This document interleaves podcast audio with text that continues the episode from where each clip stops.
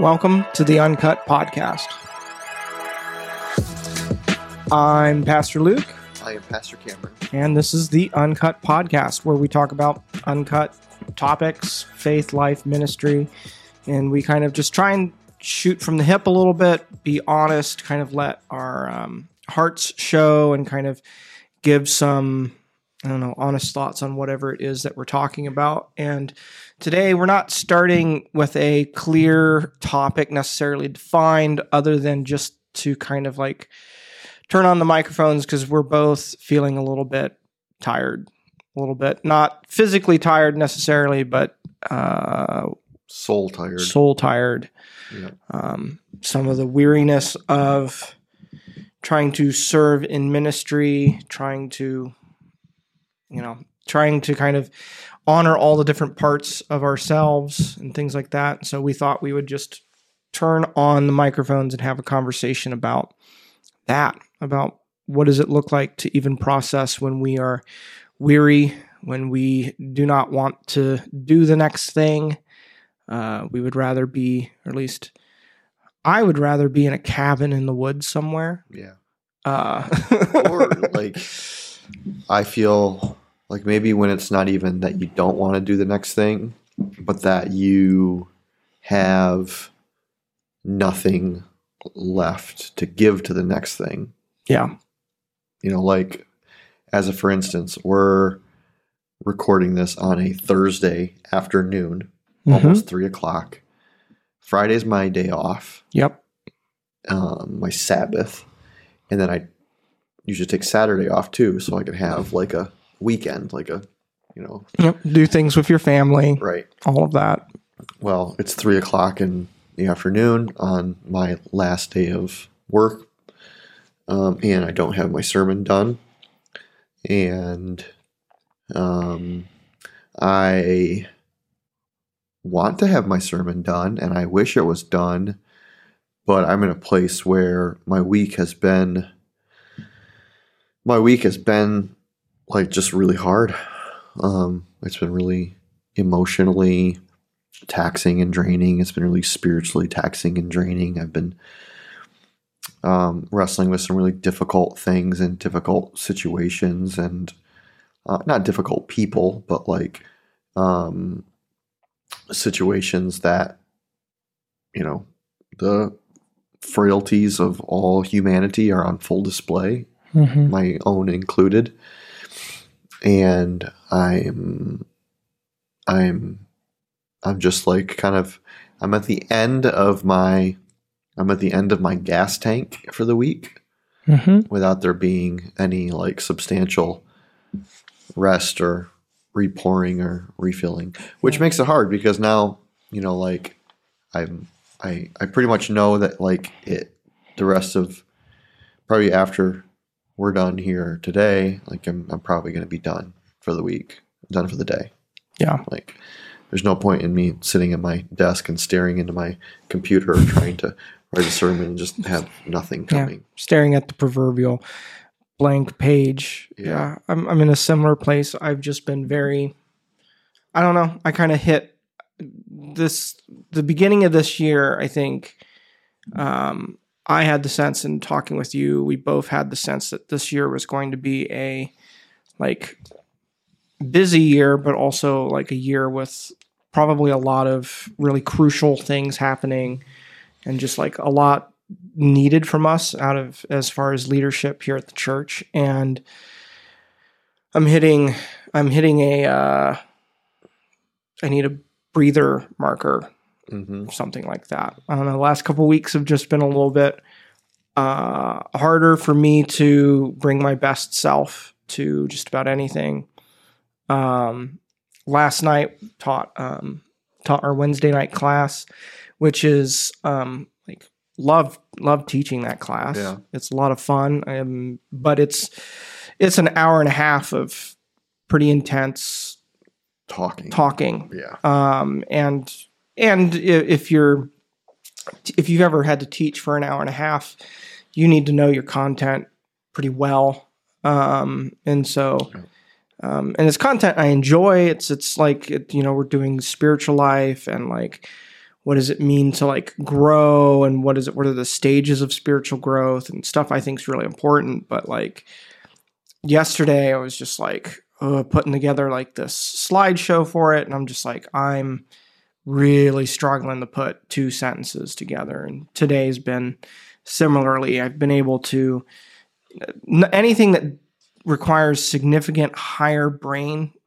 functioning I can you know move thing from point A to point B or do something kind of um, uh, I don't know more paperwork ish.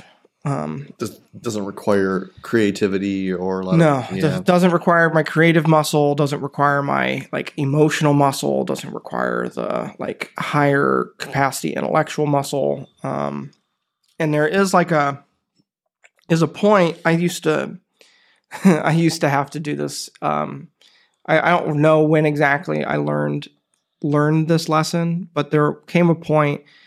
Maybe it was when I was in college and studying, or I don't know. But um, there comes a point when my brain is done, and if I just try and keep going, I might, you know, spend another hour or two hours, you know, paragraph an hour or paragraph half hour, It's just really slow writing spa- pace because you're constantly like stopping. You're like, that's not right. What I want to say. You're kind of, you get it written, and then I would come back to it the next day or even a couple days later when I had my energy back, and I would just end up deleting everything I wrote while I was in that point of exhaustion because it was garbage.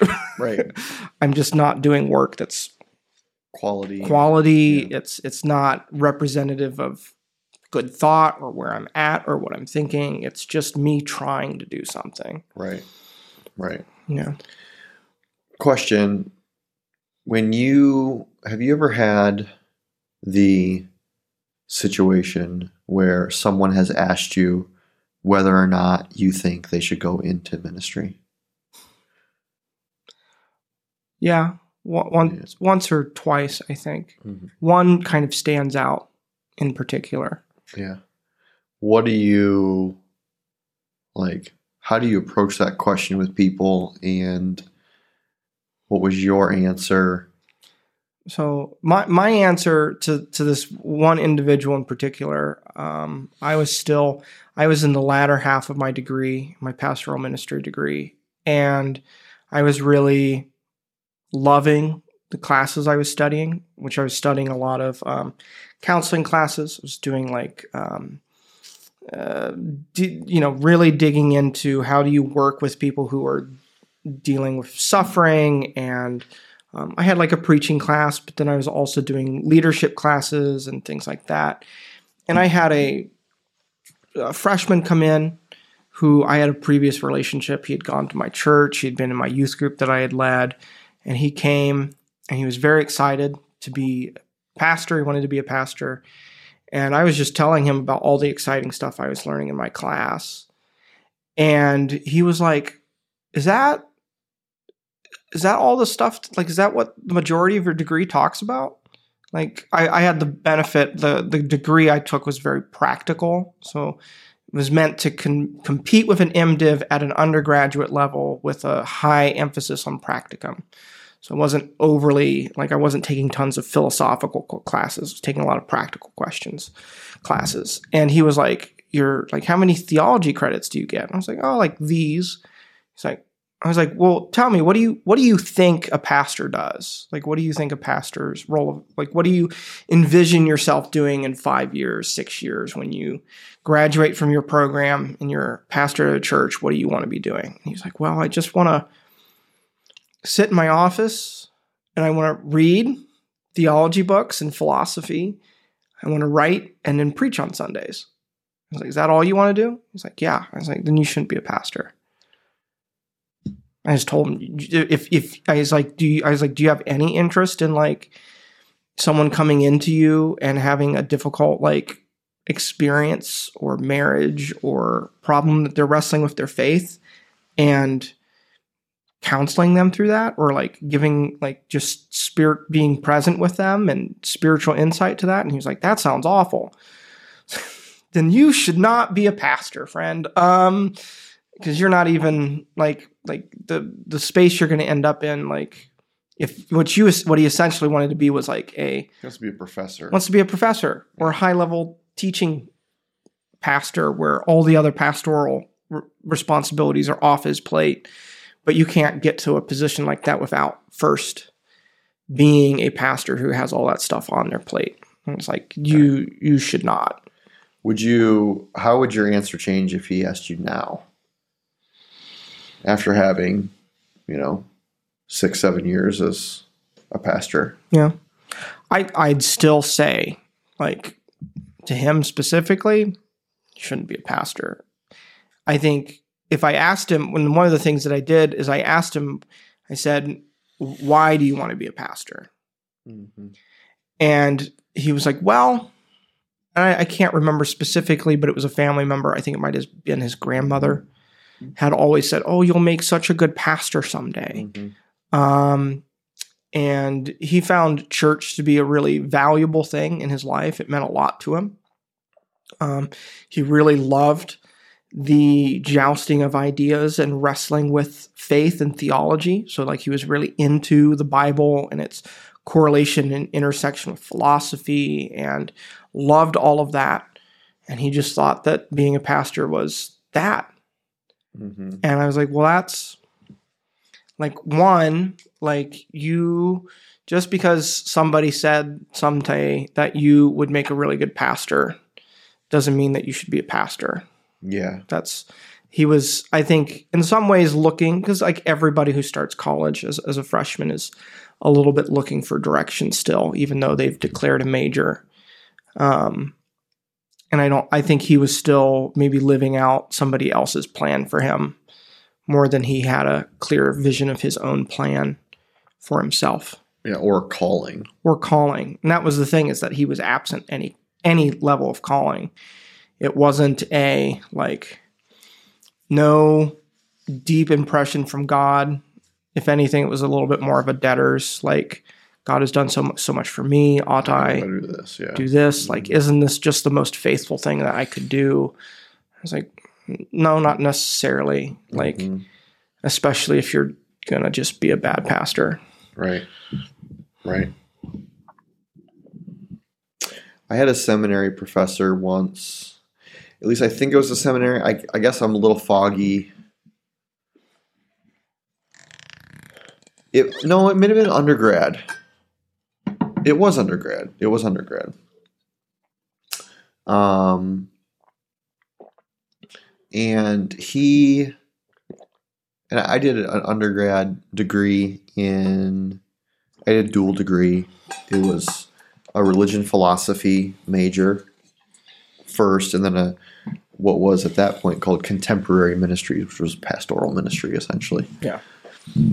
And one of our Bible professors, New Testament scholar, who, you know, at a relatively small college like I went to, Roberts Wesleyan um, College at that point, now university. Um, you know, if you take theology classes, New Testament classes over the course of four years, you're going to get the same professors a Yeah. lot. Yeah, you're gonna get the ones that Yeah. yeah. And so, in a way, those professors, if they have even a hint of a pastoral heart, end up really pastoring Yes. those They do. kids. They and do. and I and I would say some of the probably some of the most influential men um, in my life, spiritually developing and my sense of calling, were some of my main professors in undergrad. hmm Um, Dr. Casey Davis, Dr. Richard Richard Middleton, Dr. Andrew Kale, hmm um, uh, Reverend and Pastor Wally Fleming, uh, Dr. Doug Cullum, um, um, and there was a there was at one point where we were we had gotten off topic of whatever the theological topic was, and we were talking about pastoral ministry in general. And one of the one of my New Testament professors was also a Free Methodist pastor. And he essentially said something to the effect of if there is anything at all that you can imagine or believe that you could do Mm-hmm. for the rest of your life other than pastoral ministry, do that. Mm-hmm. Do that thing. Yeah.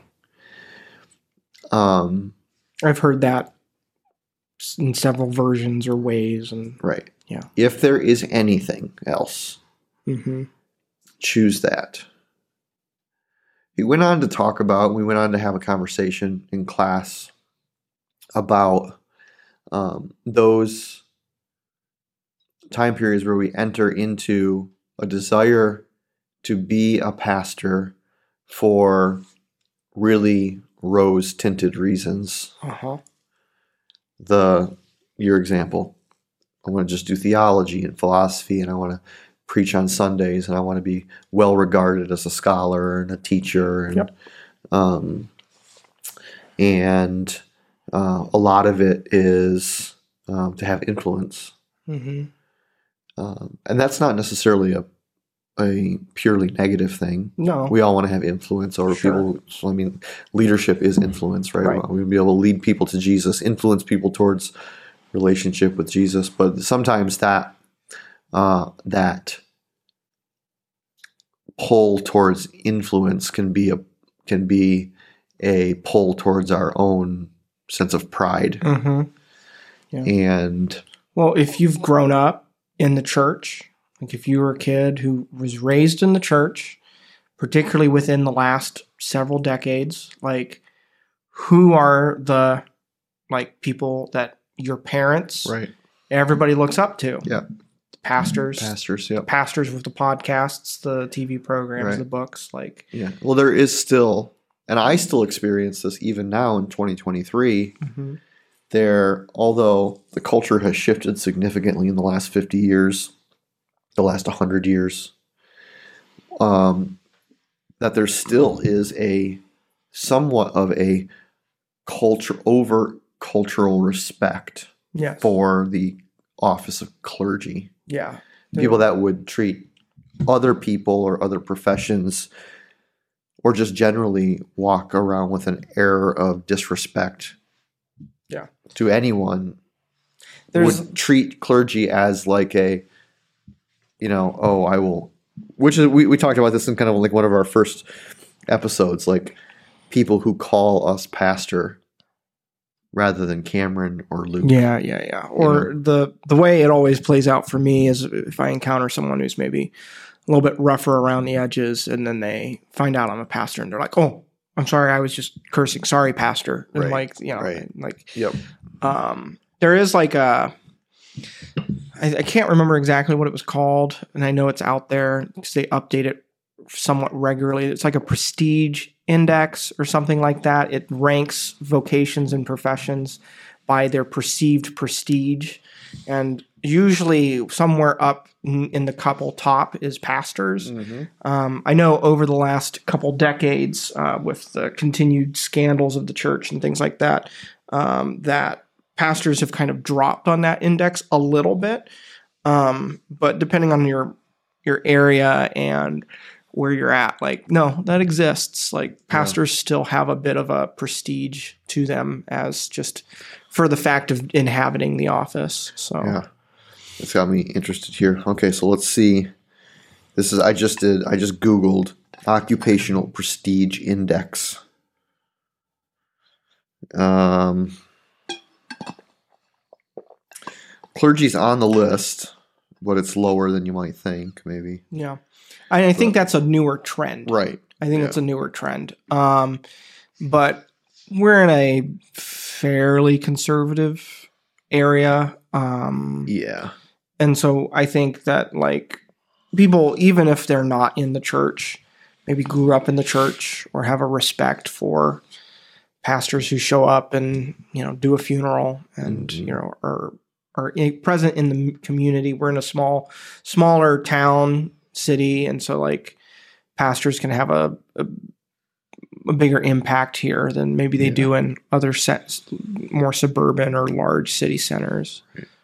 Well, I, I think what what- what the what the, my professor was saying and what the where the conversation led was not a discouragement of people to respond to a call Right. to ministry, but it was an attempt to give us a little bit of a eyes wide open perspective on the difficulty Yeah. of being in ministry Yeah. and how it is not just prestige and it is not just philosophy and theology and teaching um, that it is um, that it is it uh, we find we have our grounding and our identity and our calling Mm-hmm. from the Lord, but that we work with people. Yeah.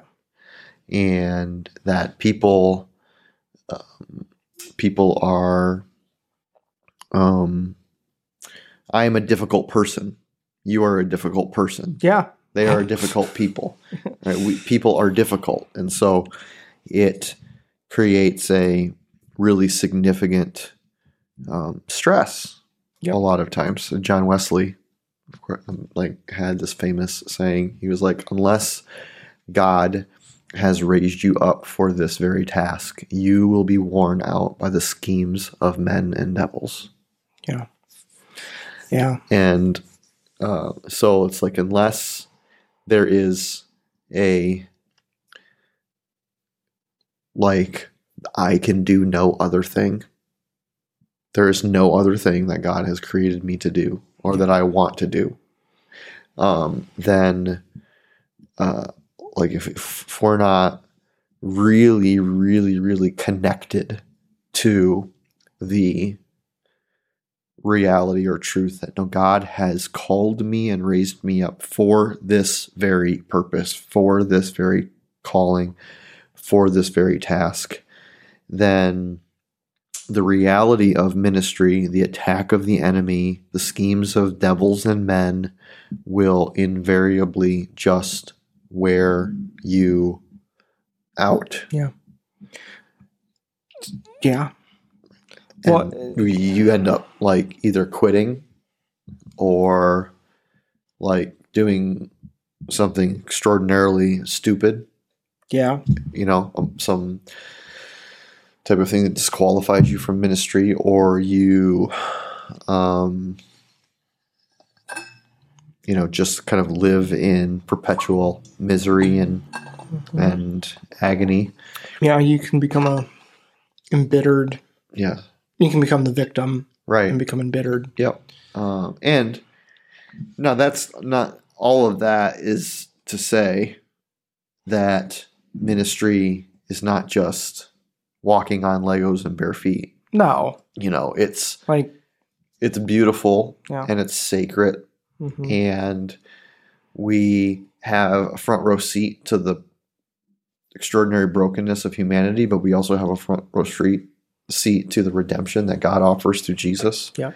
And people turning their lives to, over to Jesus and surrendering to Him and walking by faith and experiencing growth and life and hope and um, eternity. We get to be with people on some of their happiest days when they're getting married. We get to be with people on some of their most sad days when they're, you know, Burying a loved one. burying a loved one or or their marriage is falling apart or they're Mhm. dealing with addiction once again or they're Mhm. struggling under the weight of mental illness and Yeah. and all of those things both the joys and the sorrows of life they kind of get carried by pastors Yeah. and um, it it becomes it can become a really heavy burden um, even if You're you are good Mm-hmm. at Sabbath Mm-hmm. and even if you are called Mm-hmm. and even if you're healthy yourself Yeah. you know it's like it's you know i think the pat answer would be like well you're obviously not just you're, you're not resting in the lord you're not experiencing sabbath or maybe you're not called if things are so difficult Yeah. or maybe um, maybe you're not emotionally healthy yourself those things may be true Yeah. But, it can be. yeah but i like i know you know you th- there's not a thing that anyone could do to convince me that i'm not called to be a pastor Mhm. like i am called to pastor people to move people closer to uh, relationship with jesus so that he can transform their lives that's my that's who i am i believe that's what i've been created to do and to Mhm. be um yes, that takes many forms, like many forms of ministry. Um, but like there's nothing that anyone could do to make make me believe or to convince me that that's not my calling, even in the midst of the calling being extraordinarily difficult sometimes, Mhm. which is, um, I think, why there's been a, like there's a stick to itiveness Yeah. because, like, what am I gonna go do? Go friggin' sort twisted two by fours at Home Depot for a living? Like, I don't I'm like no, no. Like this is who I am. This is what God's created me to do. Um, but it's freaking hard. Yeah. Well, yeah, there is something. It's one of those, and like, I, don't want to pretend that there are not other professions and vocations that are difficult and require Oh, significant things. Yeah, this is just happens to be the one that we're in. we are in and we're talking. right? But uh, I had a friend who put it this way, and I'm I'm sure he was probably quoting someone, but I don't know who. But it has always kind of stuck with me. And he said, you know, he said something about like, you know, the congregation doesn't need what you know or what you can do as much as they just need your holiness. Mm, I was like, yeah, like that's a little bit of like, you know, because I, you know, I worked in a grocery store. I've done like work in as like a contract or like not a contractor, a carpenter, like not very good carpenter, but I tried. how Um, pastoral of you. Just yeah like Jesus. just would. like Jesus. Um, um, but like that was, you know, those were hard jobs um, with, with their own things. But one of the things that they didn't require is they didn't require the amount of emotional and personal energy that it required for me to say, "Hi, welcome to shopping center. Can I help you find anything today?" Versus like the task of not just writing something that is interesting on a week to week basis, but writing something that is from the Lord from the Lord. Yeah. and in stewarding my heart in such a way as that I am close with the Lord and that I'm drawing other people closer to Him, where I'm at least pointing the way and then being available to have, you know, uh, you know, anywhere from just little quick side conversations on a Sunday to hour long plus conversations with people in the week about like what they're struggling with, um, their opinions about what I should be doing, like anything, right? Like that requires so much more out of me than, and it doesn't just require what I know. It doesn't just require like expertise. It requires me to be someone in a certain sense. And that is, that's different mm-hmm. you know and and i think you know you, you can't always name it like it's not always easy for some people to put their finger on it sometimes when they are interacting with someone who's leading out of a place of general authenticity and out of cell out of like a place in which they are have been and where they're at versus just leading out of like charisma or skill or um you know but like people can tell the difference. If you if you learn if you pay attention you can see the difference between someone who's operating out of one place and not the other Yeah. Well, and if you can't see it right away, you will eventually. you will eventually see it Yeah, because there is charisma and personality, um, like we we will like our it will rise it will rise to the level of our character. Um, and so when if we're abiding in Christ and remaining connected with Christ, right? mm-hmm. if if the righteousness of of Jesus is truly our own righteousness and that's what we're that's what we're operating out of right then we're operating from a place of his strength within us but if we're operating from a place of just like I'm I'm good at the skills of that that it requires, Mm-hmm. then uh, will qu- will will quickly run aground. You know, you, those things will quickly quickly run aground on the reality of human frailty and will be exposed for what they are, and that's a sad and sometimes sobering truth, but it's true. You Yeah. know, it is very true. So, I was there was a book that I read, um, Crucifixion of Ministry. Mm, I do not remember who wrote it uh, off the top of my head, but it was, that's the title of it, The Crucifixion of Ministry. And he had a really a paradigm that I have to remind myself of. Um, and this conversation is reminding me of it again. He he he didn't love, you know, he kind of makes he has this point and he kind of talks about like the fact that like we need to as pastors somewhat die to our conception of ministry oh, absolutely. and to ourselves. Yeah.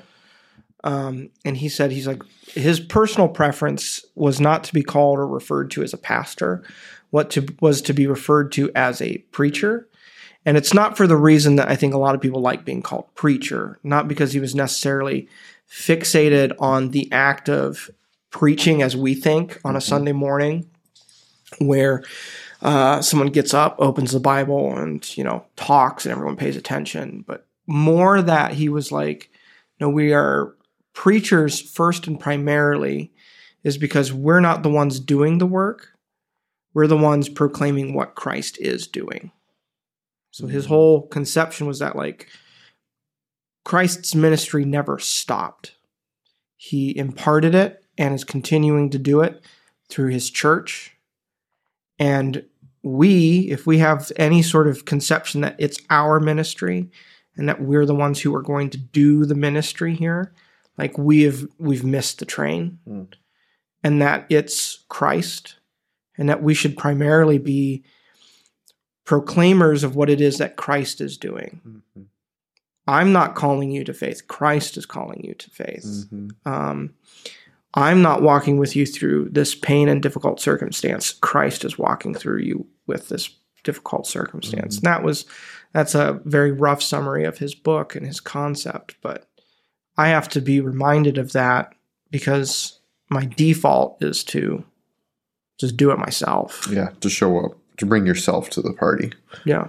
Yeah, bring yourself to the work. Right. Where Really my job is to to show up and to look around and notice what Christ is doing yeah, and point that out to people. right, right.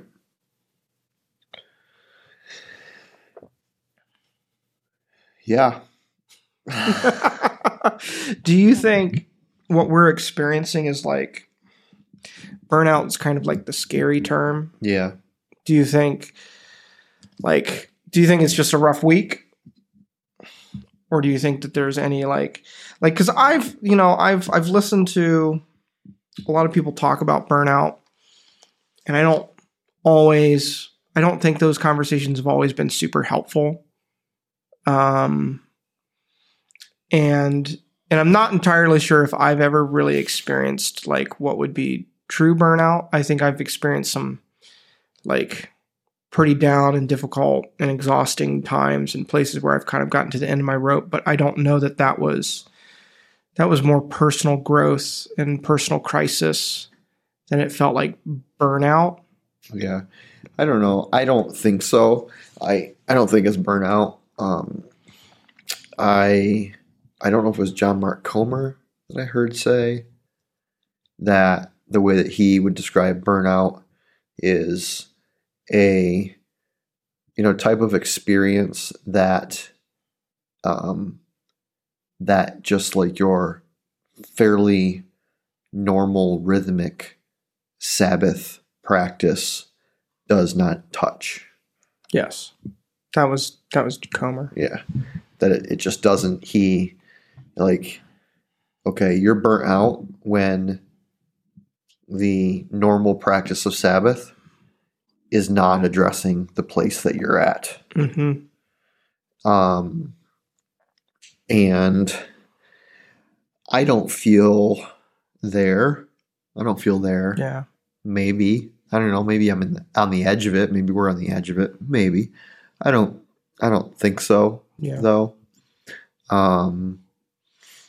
You know my my hope is that even after a few days here of um, rest, hmm that there'll be a, a, a much different heart space, head space, physical space Yeah. that I'm in on Sunday morning. Now, that's not to say that, you know, like, um, you know, because I'm going to be leaving the office today with a sermon not completed, you know, I'm going to be re engaging the work of ministry at some point in the next two days to finish that. Right. Um, so, and that kind of always, you know, like if I if I don't have my sermon done by the time I leave on a Thursday afternoon, uh, Thursday evening, then it really looms in my soul Yeah. until the period is put at the end of that sentence. Yeah. You know, it's very difficult to actually like rest. Yep. So I don't know. We'll see what the weekend brings. Yeah. Um, you know, hoping for some believing for I'm believing for some hmm some rest that I I can't produce on my own, Yeah. but that the Lord uh, meets with me Yeah. and brings into my life because having another week like this is not you know back to back or whatever it will not be will not be good wouldn't be good for me No. um, No.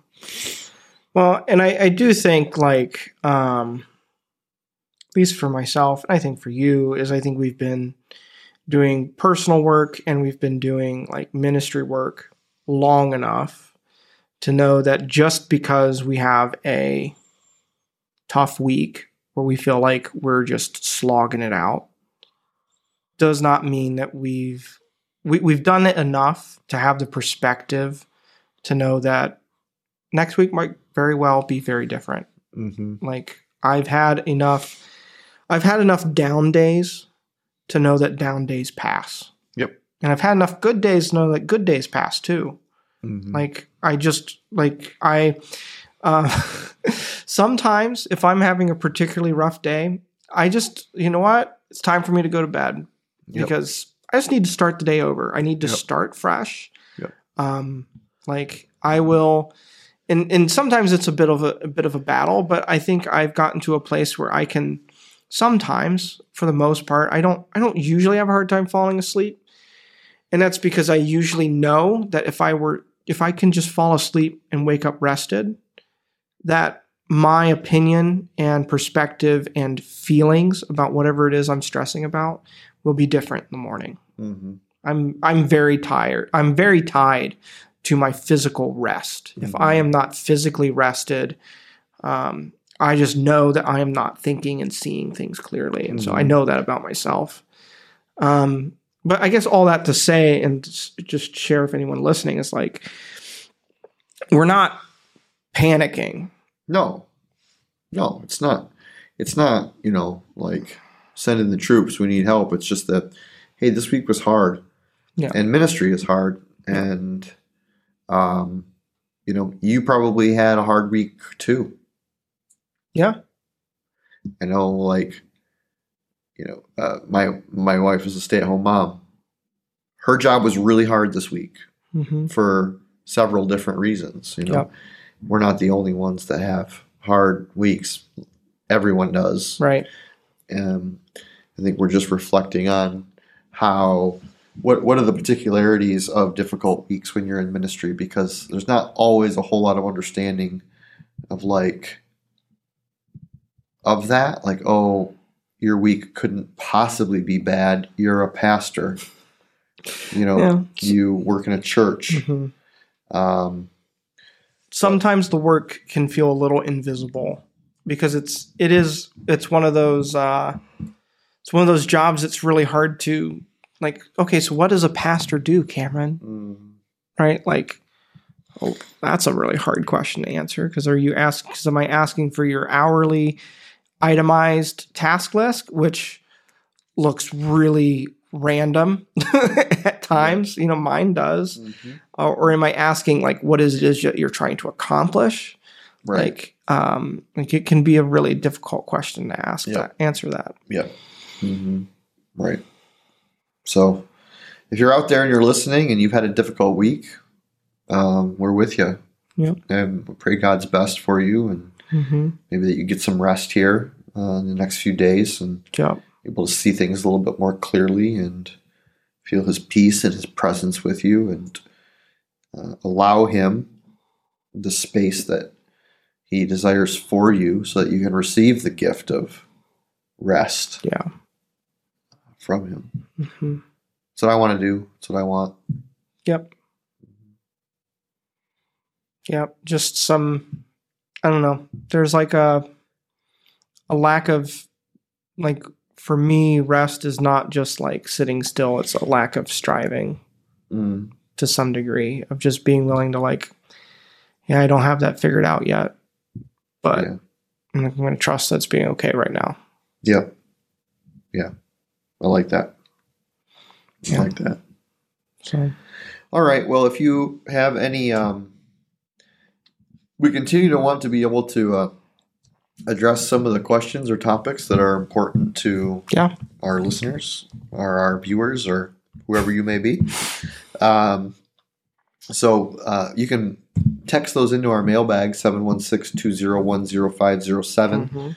Uh, that is 716-201-0507. Um, and we'll, you know, have some mailbag episodes coming up. Uh, also, for those of you who watched last um, episode, today's energy drink is a Jocko Go Citrus Psycho flavor. uh, it's pretty good. Uh, Jocko, still waiting for my sponsorship letter, but we'll just set that here for you. Uh, thanks for listening to the Uncut Podcast. We'll see you next time.